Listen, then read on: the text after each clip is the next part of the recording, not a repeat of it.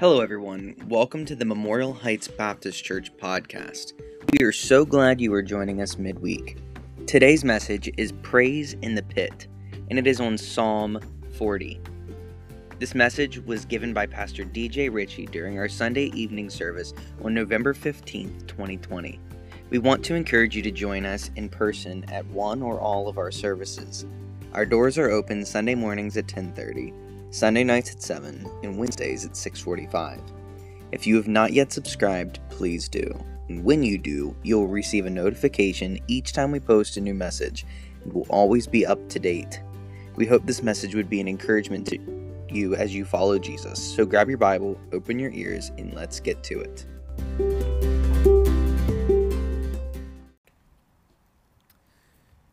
Turn with me to Psalm 40. Psalm 40. We're going to take a break today. We're hitting the pause button on our study of Ecclesiastes in the morning and our study on Galatians uh, in the evenings for a few weeks. Lord willing, we'll pick up Galatians again when we hit the month of November. But we're halfway through the book of Galatians. I thought this would be a good time to just take a few weeks and to go in a little bit different direction. We've seen on Sunday mornings that life comes in seasons. And if you are not in a difficult season, you will be. Just need to be honest about that. Just need to prepare you for that. Some seasons are seasons, Solomon tells us in Ecclesiastes chapter 3, some seasons of life are seasons of dancing, seasons of embracing, seasons of building up, but there are also seasons where we must refrain from embracing, seasons of tearing down, seasons uh, of uprooting, seasons of mourning. And so, if we're not in a season of struggle yet, we will be. Everyone goes through difficult seasons. Everyone goes through slumps. Even champions have a bad day every now and then. Back in the 50s, Yankee Hall of Famer Mickey Mantle was having one of those slumps. He was having one of those bad days. He had three strikeouts in a row in one particular game, and here's what he said about that afternoon and how it impacted him emotionally. Mickey wrote, When I got back to the clubhouse, I just sat down on my stool and I held my head in my hands like I was going to start crying. I heard someone come up to me, and it was little Tommy Berra, Yogi's boy, standing there next to me. He tapped me on the knee, nice and soft. And I figured he was going to say something nice to me, like, hey, you keep hanging in there, or something like that.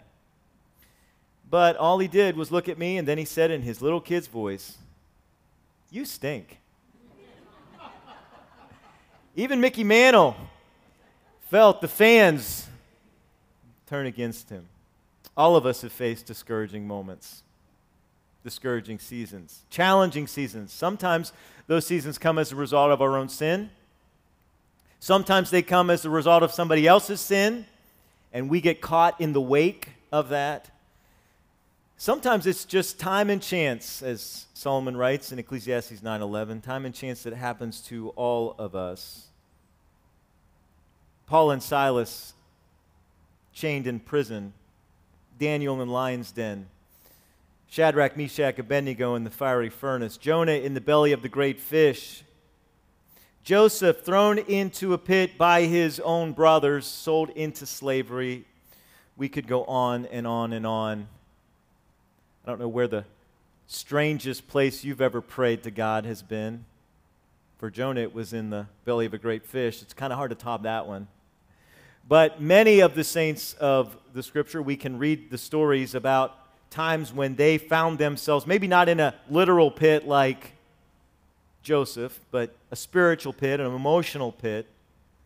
We see it in the life of Moses and the life of Elijah, both of whom got extremely discouraged at different points in their ministry. I appreciate what J. Oswald Sanders wrote about that. He said, It is not without its comfort that the two men who converse with the Lord on the Mount of Transfiguration, both broke under the strain of their ministry and prayed that they might die. We all face discouraging seasons. King David is one such man, a myriad of discouraging seasons. Uh, throughout his life, we see him as a boy. His own father didn't even think enough of him to, when he called all his sons, when Samuel said, Call all your boys, his own father thought, Well, not that one. All, everyone but, but David. David, whose own father in law, King Saul, wanted to kill him. David, whose own son, Absalom, betrayed him, tried to steal the throne from him. David faced a myriad of trials in his life. And at some point in his later years, he penned this incredible psalm, Psalm 40, which tells us how to praise God from the pit. Tonight, I want to talk about praise from the pit, and I want to show you seven commitments of the Christian in crisis. Remember what James tells us in James chapter 1 count it all joy. He says, My brethren, count it all joy when ye fall into diverse temptations. Because the testing of our faith, the trying of our faith is working in us patience that is going to have a perfect work that we will bring, uh, be brought to a point of maturity in our life. And Psalm 40 is one of the places in Scripture where we have some encouragement and some challenges given to us by a man who experienced it.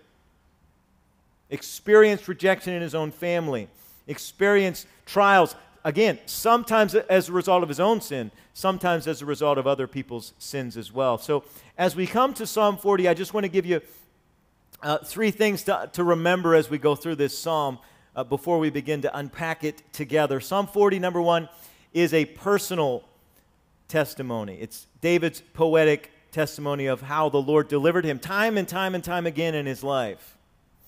Psalm 40 is also a prophetic testimony.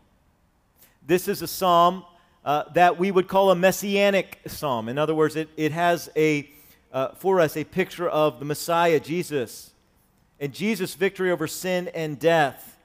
It's the example of obedience and suffering that he set for us.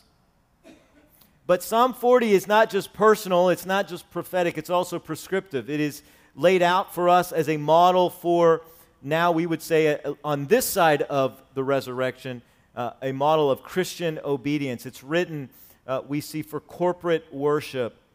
And so, as we go through these seven commitments, these are commitments that, that God is calling us to make in moments of crisis. Praise from the, praise from the pit. Seven commitments of the Christian in crisis. Here are seven things that David shows us uh, by inspiration of the Holy Spirit, but also uh, by personal experience that we must do. Look with me at verses 1 through 3 as we begin to walk through this incredible song together. I waited patiently for the Lord, and he inclined unto me, and he heard my cry. He brought me up also out of an horrible pit, out of the miry clay, set my feet upon a rock, and established my goings. And he put a new song in my mouth, even praise unto our God. Many shall see it and fear and shall trust in the Lord. The first commitment of the Christian in Christ is, is to wait for the Lord to work, believing that He is always working. God doesn't work on our timetable. Have you figured that out yet? God doesn't work when we want Him to work, just like I don't work on my son's timetable. My son is very impatient. He gets that from his mother. No, he gets that from me. He gets that from me, okay? Very impatient. I need it. I need it, is what he likes to tell me. Even as, even as dad is working to prepare it for him, I need it. I want it now. He doesn't see, he doesn't understand, and, and even infinitely more so, his ways are not our ways. His thoughts are not our thoughts. He is always working. But I have to commit when I'm in the pit, when I'm in a season of discouragement, when I'm in a season of trial, a season of temptation, a season of suffering, I have to wait for the Lord. And I have to believe that He is always at work. Psalm 121 I will lift up mine eyes unto the hills, from whence cometh my help. My help cometh from the Lord, which made heaven and earth. He will not suffer thy foot to be moved. He that keepeth thee will not slumber. He doesn't sleep like we do. He doesn't get tired like we do. Behold, he that keepeth Israel shall neither slumber nor sleep. In a verse that many of us have memorized. For some of you, it may even be a life verse. And we know, Romans 8 28, we know that all things work together for good to them that love God, to them who are the called according to his purpose. God is always working. Now, David shows us here in these verses what to do while we wait for God to work. While we're waiting, we know God is working. We don't see it all the time, but what do we do while we're waiting? And David says, the obvious. It's obvious, but we forget it. It's obvious, but we need to be reminded to pray. Prayer, unfortunately, is what we run to when we've run out of options instead of what we should run to as our first option, as our best option. Pray. Spend time seeking the Lord's hand. Uh, Psalm 34, uh, verse 3 Oh, magnify the Lord with me. Let us exalt his name together. I sought the Lord, and he heard me and delivered me from all my fears. They looked unto him and were lightened, and their faces were not ashamed. This poor man cried. Listen, there are going to be some tears. You're going to have to shed some tears. Jesus shed tears. Do you think that you're going to get through life without tears if Jesus shed tears? We're going to have to shed some tears, but we have to trust that He is the one who can wipe the tears from our eyes. He says, uh, This poor man cried, the Lord heard him. He saved me out of all his troubles. Verse 17 of Psalm 34 The righteous cry, and the Lord heareth and delivereth them out of all their troubles. That's why Paul in the New Testament in Philippians chapter 4 says, Be careful for nothing, be anxious for nothing. Don't, don't stress out about anything. Do you need that reminder this week? I need that reminder this week. I, re- I need that reminder as I watch the news. Be anxious for nothing, be careful for nothing, but in everything by prayer and supplication with thanksgiving, let your requests be made known unto God. James says, You have not because you ask not. Let your request be made known to God, and the peace of God, which passeth all understanding, shall keep your hearts and minds through Christ Jesus. Ask, and it shall be given unto you. Seek, and ye shall find. Knock, and the door shall be opened unto you, Jesus said. We have to ask. We have to keep asking. That's where the, the seeking comes in. We have to put hands and feet to our prayers, and then we have to keep knocking. That's the persistence of it. We ask, make that request known. We seek, we expect God to be working. We, we are working with Him. We're not just sitting back and praying and then not doing anything. We're sitting back and praying and then beginning to act in how we believe God might answer that prayer. And then we keep knocking. We keep knocking on that door because we know that He is there. If I know that I'm, if, I, if I'm at somebody's house and I know that they're there, I'm going to keep knocking until they come. Maybe they're down in the basement. Maybe they're maybe the music's up loud. Maybe maybe they fell asleep, but I'm going to keep knocking if I know they're there. If, if they know I'm coming and and listen, God always knows when you're coming. All right? So he is working. But we have to pray. Believe that he hears you and will answer you. I waited patiently for the Lord. He inclined unto me. He heard my cry. Psalm 50, 15 says, And call upon me in the day of trouble, and I will deliver thee, and thou shalt glorify me. Call upon me in the day of trouble, God says. God doesn't say you won't have trouble. You ever taken your kid on a bear hunt? Going on a bear hunt, going to catch a big one. What a beautiful day. I'm not scared. Uh oh, a river. And, and, and throughout the bear hunt, if I know you guys know it, throughout the bear hunt, you meet different obstacles, and, and whichever the obstacle it is, you can't go over it, can't go under it, can't go around. You got to go, you got to go through it. God goes through it with us. So when we are in the trouble, when we are in the day of trouble, call upon him. He tells you, call upon me. He doesn't say you won't be in trouble, you won't go through trouble. He says, when you get in the day of trouble, I will deliver thee. I will um, do it so that you will bring, uh, so that you will glorify me. so that you'll recognize that the glory goes to me. Psalm 91, verse 15 He shall call upon me, I will answer him. I will be with him in trouble. I will deliver him and honor him. See, these promises were made before the words of Jeremiah 33. We might be tempted to read Jeremiah 33 and think that this is a promise just given to, to, uh, to Jeremiah, but this is not a problem, uh, a problem. This is not a promise just given to Jeremiah when we face problems. This is a promise given in the Psalms. And God is reminding Jeremiah of a promise he's made to all of us when he says in Jeremiah 33, Thus saith the Lord, the maker thereof, the Lord that formed it, to establish it. The Lord is his name. Call unto me and I will answer thee, and show thee great and mighty things which thou knowest not. One of the things I love about Wednesday nights is we get a chance to, to have times of testimony, to have times not just of prayer, but, but, but times of testimony, times where people share, hey, here's how God's answered this prayer, here's how God has, has, has met this need. And it's exciting to hear that. And God wants to answer, but we have to ask we have to seek him. This is the confidence that we have in him. John says in 1 John chapter 5 that if we ask anything according to his will, he heareth us. And if we know that he hear us, whatsoever we ask, we know that we have the petitions that we desired of him. Believe that he hears you. Believe he will answer you. And then here he says also, believe that he will deliver and establish you. Psalm 119, 133. Order my steps in thy word. Let not any iniquity have dominion over me.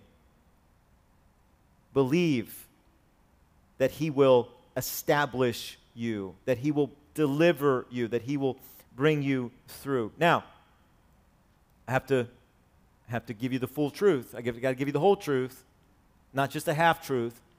That establishment, depending on what season of life you're in, that establishment might be an eternal promise. It may be received here on earth, it may be received in heaven. That's the promise that God made to the Apostle Paul in 2 Timothy chapter 4 when Paul is at death's door. We don't know how long he had after he wrote this. It, it was probably a matter of months. He seemed to think it was going to be a matter of months, but he, the Holy Spirit had told him, hey, Paul, you need to prepare yourself to meet your Creator. And so here's what he says at the end of 2 Timothy chapter 4 Notwithstanding, the Lord stood with me and strengthened me that by me the preaching might be fully known, that all the Gentiles might hear, and I was delivered out of the mouth of the lion, and the Lord shall deliver me from every evil work, and will preserve me unto his heavenly kingdom, to whom be glory forever and ever. Amen. Paul says, some, Paul says, in the past, God delivered me out of every trial, and he's going to continue to deliver me, but this time it's going to be the permanent deliverance of eternity with him. And so, even when we walk through the valley of the shadow of death, if He is our shepherd, if we've been forgiven of our sins by placing our faith and trust in Jesus Christ, His death for our sins, His resurrection, as the only and all sufficient payment for sins, we have the hope of eternal life. We have the hope that we will spend eternity with our Creator. So believe, pray, seek, believe. It's so simple. It's so basic. It's the Sunday school answer. And yet, how many times have, have, do I have to admit that in my own life, prayer was the last resort, not the first resort? So, while you wait, pray. Here's what David says that we need to do after we wait. While you wait, pray. After you wait, praise. Praise. After God has answered your prayer, after God has delivered you, give the glory to God. You remember in Luke 17 when Jesus healed 10 lepers, and they went running in excitement, and only one leper came back to give praise to Jesus and to thank him for what he, has, what he had done. How many times has God answered our prayers? We spent years praying for something, and we spend hours thanking him. If that, minutes. I remember um, uh, talking to uh, Dr. Fletcher, who at one time was the president of what used to be Washington Bible College, and uh, he said that what they used to do in their uh, outside of their chapel is they had a prayer list, and they when they had a prayer request, they would post it, but then they would date it. And what they would do is they would track however long it took for God to give a definitive answer on that request. And then that would be moved over to the praise, the answered prayer. And then that's how long they would pray in thanking God for answering the prayer. So if they prayed, if it was on the list for five months, we're going to keep it on the praise list for five months. I think that's a, I think that's a good thing to do in our personal lives. Praise, give glory to God when He delivers us. Here's the promise He will give you a new song. He'll give you a new song. Now, I found that that is both literal and figurative. In eternity, we're all going to get to sing a new song. Revelation chapter 5. We're going to sing a new song. Song that, you're, if you don't like learning new songs, now listen, I, I understand it can be hard to learn new songs. I'm, I'm learning new songs too. I, I'm learning songs constantly as well. But I, I'm going to tell you, in heaven, in eternity, we're going to be learning a lot of new songs. That doesn't mean that we forget all the old songs. I'm, I'm not saying that either. It doesn't mean that we throw all the old songs out, but we are going to be learning and singing new songs. But here's what I've also found in my life. Maybe some of you have found this in your life as well, especially those of you who, like me, have a real heart for music, a love for music. I found that at different seasons in my life, there's a song, a praise song, or a, a what Paul calls a spiritual song uh, in the epistles, that I will really attach to as part of my testimony for whatever God uh, is bringing me through or whatever God has brought me out of. Have you had that experience? There's a song that, man, you're just going through, and it might not be a new song in the sense that it was just written, but a song that has new meaning to you because of what God has brought you through, and that song becomes part of your testimony. God will give you a new song, but listen, you need to sing it. You need to sing that song of praise to Him. Because what happens when we praise God? He draws men to his son. Remember, this is a messianic psalm that we're reading here. And we see that Jesus said, If I be lifted up, I will draw all men to myself. Of course, he was lifted up in his death on the cross, lifted up literally into the air after his resurrection when he ascended into heaven. And when we lift him up sincerely, it gets people's attention. Now, I like apologetics. I, am kind of into apologetics, not as much as I used to be when I was in college. Uh, but I, I, I, like apologetics. I appreciate apologetics ministries. I, I believe that we are all to be ready to give an answer for the hope that lies within us. That's a command of the scriptures. So we have to uh, when somebody has a question, we have to be willing to look for the answer so that we can uh, have an answer for them. But one thing that cannot be argued with is a transformed life. When somebody goes through a trial and they are still praising God, that is an incredible witness. Some of you have been that witness in your own life. Some of you can give testimony to, to, to somebody whose testimony impacted you because they went through a trial, they went through a difficulty, and they were still praising God. I've shared with you before my, one of my former deacons, as he, uh, shortly before he died, as he lay in the hospital bed, and we, uh, this was back when I was in Kentucky, and we went to try to pray with him and minister to him, and, and I, I promise you it was like there was angels in the room. And I don't know if you've ever been in an experience like that, but as we went in there and he lifted his hands and he was crying and he was worshiping God, here, here he is getting ready to die and he's worshiping God. And he's saying, in tears, I only wish that I had not been so inhibited in praising God when I was younger. Incredible testimony. And, and like I was, I mean, there was like the hair on my arms. I got a lot of hair on my arms too. The hair on my arms were like it was like electrified in that room because of the testimony that he was giving, sincere from the heart as he was dying. Incredible, incredible. When we praise God sincerely from our heart, it gets people's attention. It draws people to Jesus Christ. Number one, wait for the Lord to work. Now, don't worry, we're not going to cover all seven of these uh, with as much attention. But this is the basic, this is the foundation. I've got to pray, I've got to wait, I've got to believe God is at work. Number two, what do you do when you're waiting? What do you do when you're in the pit? Number two, you remember the Lord's wonderful works. You remember what He's already done.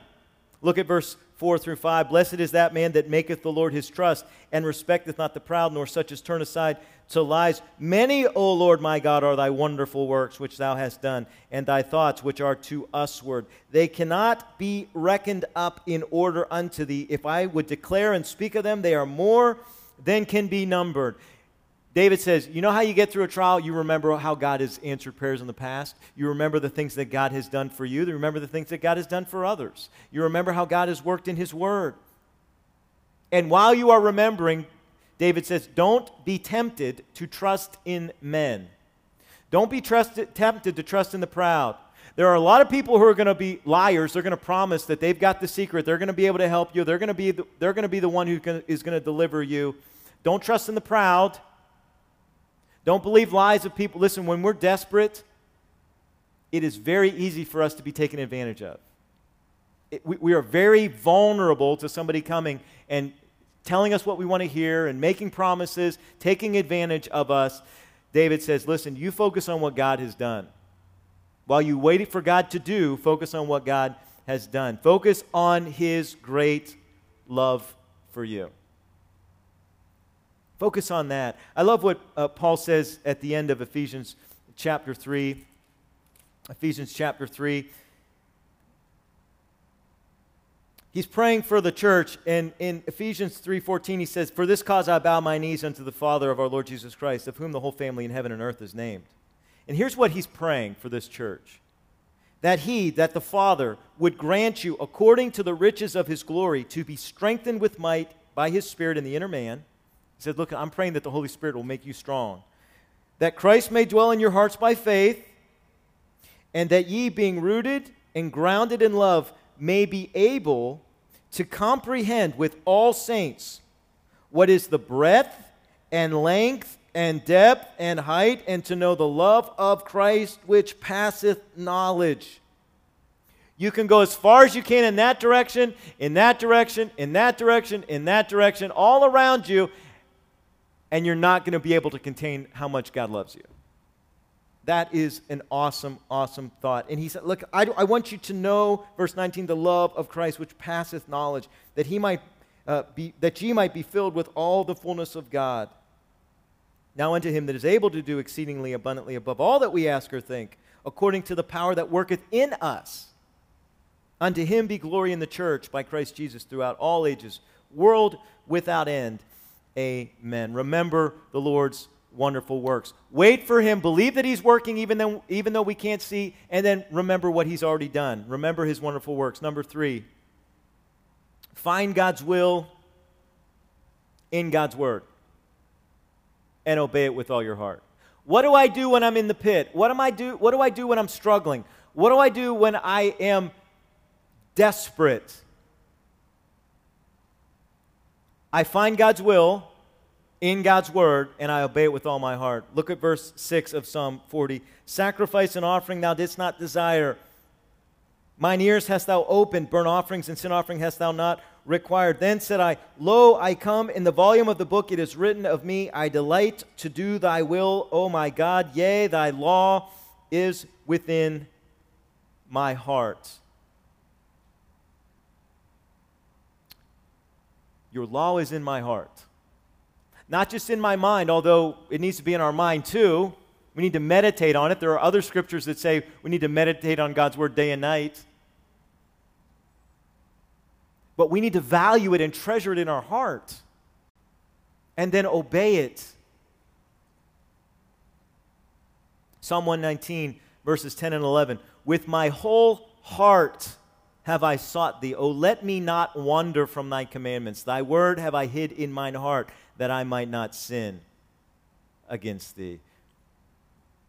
This is David's testimony. There's actually a prophecy in Deuteronomy 17. We won't take the time to go there tonight, but you can read about this prophecy that, that God would raise up a king in Israel that would be uh, like this, and David has this testimony as well. This is Jesus' testimony. Jesus um, is spoken of in Hebrews chapter 10 in regards to this passage. Hebrews 10 5 says, Wherefore, when he cometh, speaking of Jesus, when he cometh into the world, he saith, sacrifice and offering thou wouldst not, but a body thou hast prepared for me, and burnt offerings and sacrifices for sin thou hast no pleasure. Then I said, Lo, I come in the volume of the book. It is written of me, Jesus said, to do thy will, O God. So this is David's testimony. This is Jesus' testimony that he loved God's word. He studied God's word, that he obeyed God's word. That's why he was able to be a perfect sacrifice for us and die in our place and rise from the dead.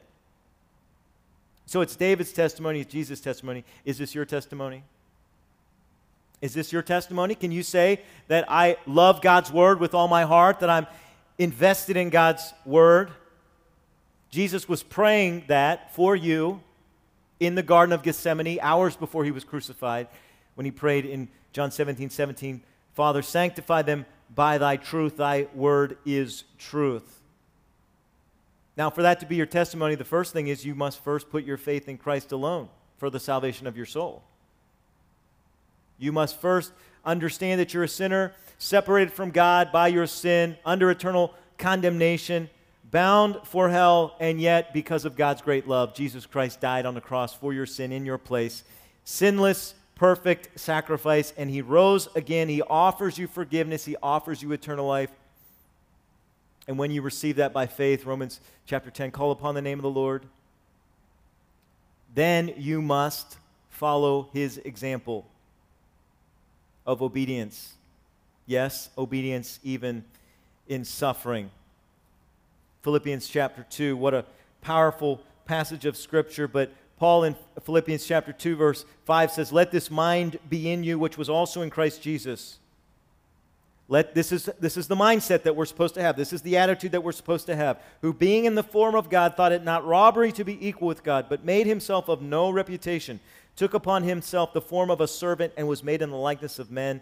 And being found in fashion as a man, he humbled himself, became obedient unto death, even the death of the cross. Wherefore God also hath highly exalted him and given him a name which is above every name, that at the name of Jesus every knee should bow of things in heaven and things in earth and things under the earth, that every tongue should confess, will confess that Jesus Christ is Lord to the glory of God the Father. And then Paul says, he goes on to say in verse 12, Wherefore, my beloved, as ye have always obeyed, not as in my presence only, but now much more in my absence, work out your own salvation with fear and trembling, for it is God which worketh in you, both to will and to do of his good pleasure.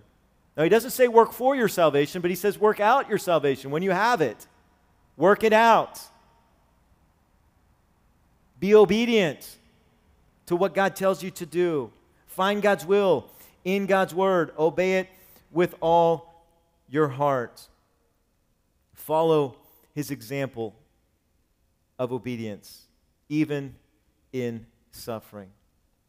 Wait for the Lord to work. Remember his wonderful works, how he's already worked. Find his will in his word. Obey it with all your heart. Number four, David writes, testify to God's faithfulness with other believers. Testify of his faithfulness to other believers. What do you do when you're in the pit? You testify to how God has been faithful. You talk about it. You, it's in your mouth. It's in the, it's, you say it with the church, you sing it with the church, you say it, you sing it to the church. Look at verses 9 and 10 of Psalm 40. I have preached righteousness in the great congregation. Lo, I have not refrained my lips, O Lord, thou knowest. I have not hid thy righteousness within my heart. Meaning, he's not saying I don't have his righteousness in my heart. He's saying I didn't keep it there. It's not supposed to just stay in your heart, it's supposed to come out of your mouth.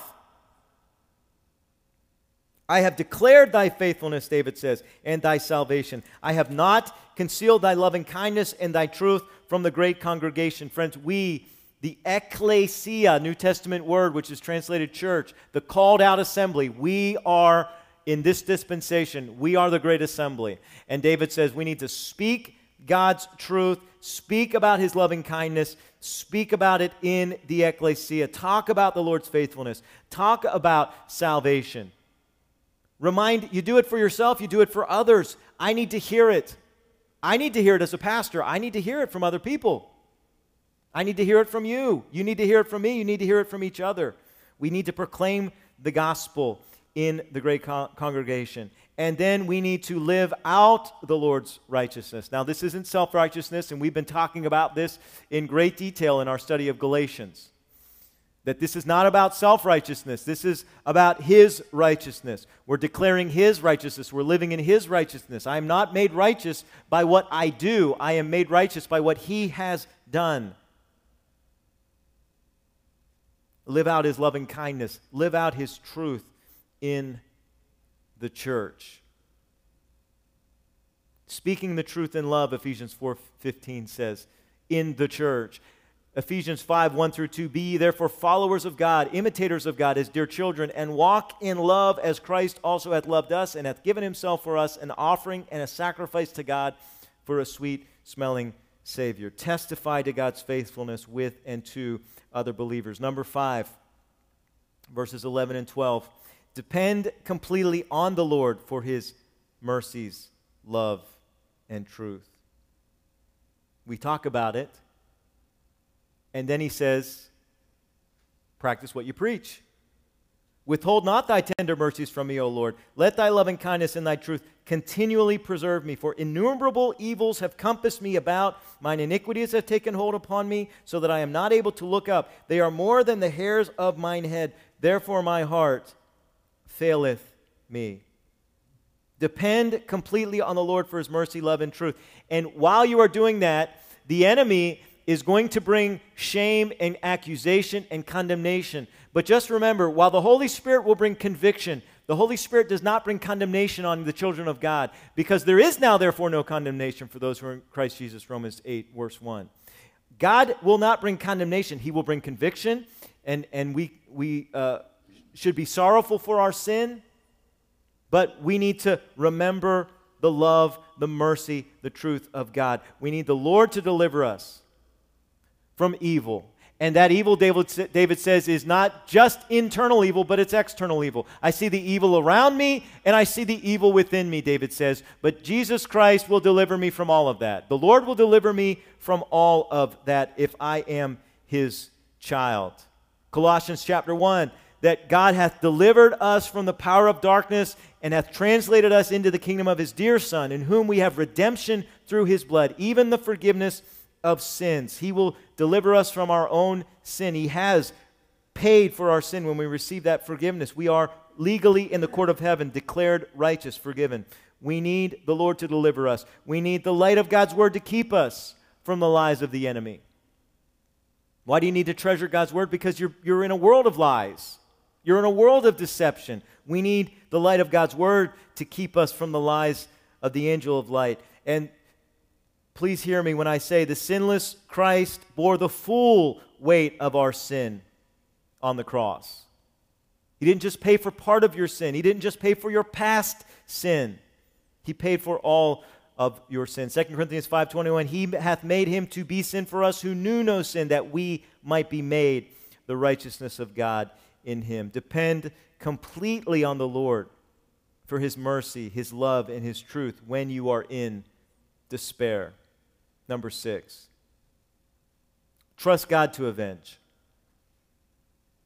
and pray for his justice. It is not spiritual to not want justice. Now, we should forgive, we should love our enemies, absolutely. But the Bible also says that we should allow God to avenge. We should allow God to avenge. Trust God to avenge. Here's how he says it in Psalm 40 Be pleased, O Lord, to deliver me. O Lord, make haste to help me. Let them be ashamed and confounded together that seek after my soul to destroy it. Let them be driven backward and put to shame that wish me evil. Let them be desolate for a reward of their shame that say unto me, Aha, aha mocking, those who mock. Let them be put to shame. Let God avenge you. You say, well, that's the Old Testament. Okay, well, Romans chapter 12, New Testament. Verse 17 recompense to no man evil for evil, provide things honest in the sight of all men. If it be possible, if it's possible, it's not always possible, but if it be possible, live peaceably with all men. Dearly beloved, avenge not yourselves, but rather give place unto wrath. For it is written, Vengeance is mine, I will repay, saith the Lord. Therefore, if thine enemy hunger, feed him. If he thirst, give him drink. For in so doing, thou shalt heap coals of fire on his head. Be not overcome of evil, but overcome evil with good. Let God avenge. You love, you reach out in the hopes that God will bring repentance, in the hopes that through your witness and through your sacrifice, that the kindness of God that is being demonstrated through you will bring someone to a point of repentance. We don't want people to die and go to hell. But understand that sin that is not covered when somebody calls upon the name of the Lord, now, now Christ has paid for the sins of, of all mankind. But in order to appropriate that forgiveness, you need to ask for forgiveness. You need to call upon the Lord to be forgiven. Paul said this in 2 Timothy chapter 4, right before the verses that we just read a few minutes ago. He says, Alexander the coppersmith did me much evil. The Lord reward him according to his works. Of whom be thou ware also, for he hath greatly withstood our words. Now, this wasn't just personal for Paul, and that's the key. This wasn't just personal, this was public. This was public opposition to the gospel. And Paul says, where you face public opposition to the gospel, yes, you love your enemies, but you still trust God to avenge. It's not sinful to ask for God's vengeance. We still love, we still seek to live at peace, we still pray for repentance. But where there is no repentance, we need to pray for God's judgment. We need to pray for God's vengeance, trust God to avenge, pray for his justice. Judge, justice. Now, here's the last thing wait for the Lord to work, remember the Lord's wonderful works, find God's will in God's word, testify to his faithfulness in the church, with the church, depend completely on him for his mercy, love, and truth, trust God to avenge for you. And here's how we end this. Number seven keep praising and keep praying. Keep it going. It's easy in a moment to pray, it's easy in a moment to praise, but continuing to live that way is where the challenge comes in. Verse 16 Let all those that seek thee rejoice and be glad in thee. Let such as love thy salvation say continually, The Lord be magnified. But I am poor and needy, yet the Lord thinketh upon me. Thou art my help and my deliverer. Make no tarrying, O my God. I'm poor and needy. The Lord thinketh upon me. You are my help. You are my deliverer. Make no tarrying, O my God. Keep praising. Keep praying. Whatever you're going through. Sometimes it's a financial trouble. Sometimes it's relational. Sometimes it's physical health. Sometimes it's lockdowns and societal unrest and all the things that we're facing. Keep praising. Keep praying. 1 Thessalonians chapter 5 as we close. Rejoice evermore. Pray without ceasing. In everything give thanks. For this is the will of God in Christ Jesus concerning you. Make these commitments when you're in the pit. When you're in crisis, commit to living Psalm 40 and believe in the coming deliverance of our God. Let's close in prayer. Father, thank you for the honesty of Scripture. God, you don't make false promises. You don't promise a life of ease. You don't promise a life without trouble. You don't promise a life without tears. But God, you promise to walk through the fire with us. You promise to be in the pit with us. You promise, God, sometimes in this life, but God, sometimes in eternity, we experience it, but we will always be delivered by you. We will always be established by you. So, God, help us in the times of discouragement and trials to remember the things we need to remember and to constantly, constantly fix our eyes on you. We ask this all in Jesus' name. Amen. Would you stand? We won't have a long invitation, but I do want to give you an opportunity if you have a need. Would you stand and, and just bow your head for a moment as Andy plays? I don't know where you are tonight with this text, but the Holy Spirit knows. Is there something you need to surrender to Him? Our deacons are here if you have a need. Maybe you just need to speak right where you are to God. I want to give you that time right now.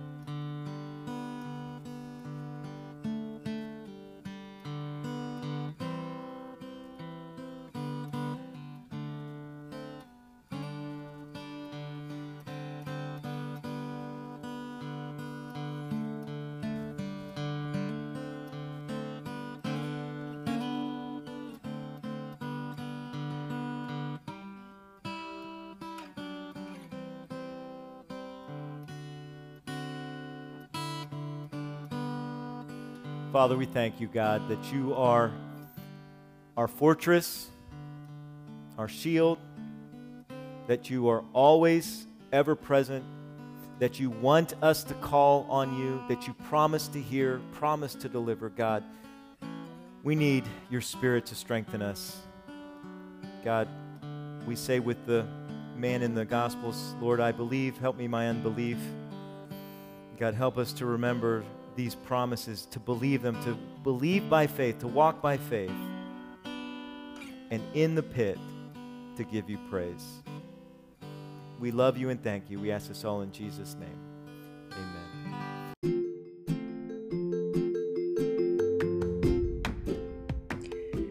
Well, what another great message from Pastor DJ. I hope this has found you well and has made an impact on your life in the name of Jesus. If it has, please give us a five star rating on whatever platform you listen on and share with a friend so others might be encouraged as well. If you have never accepted Christ as your Savior and would like to know how, give one of our pastors a call at 301 724 5876. We would love nothing more than to hear from you.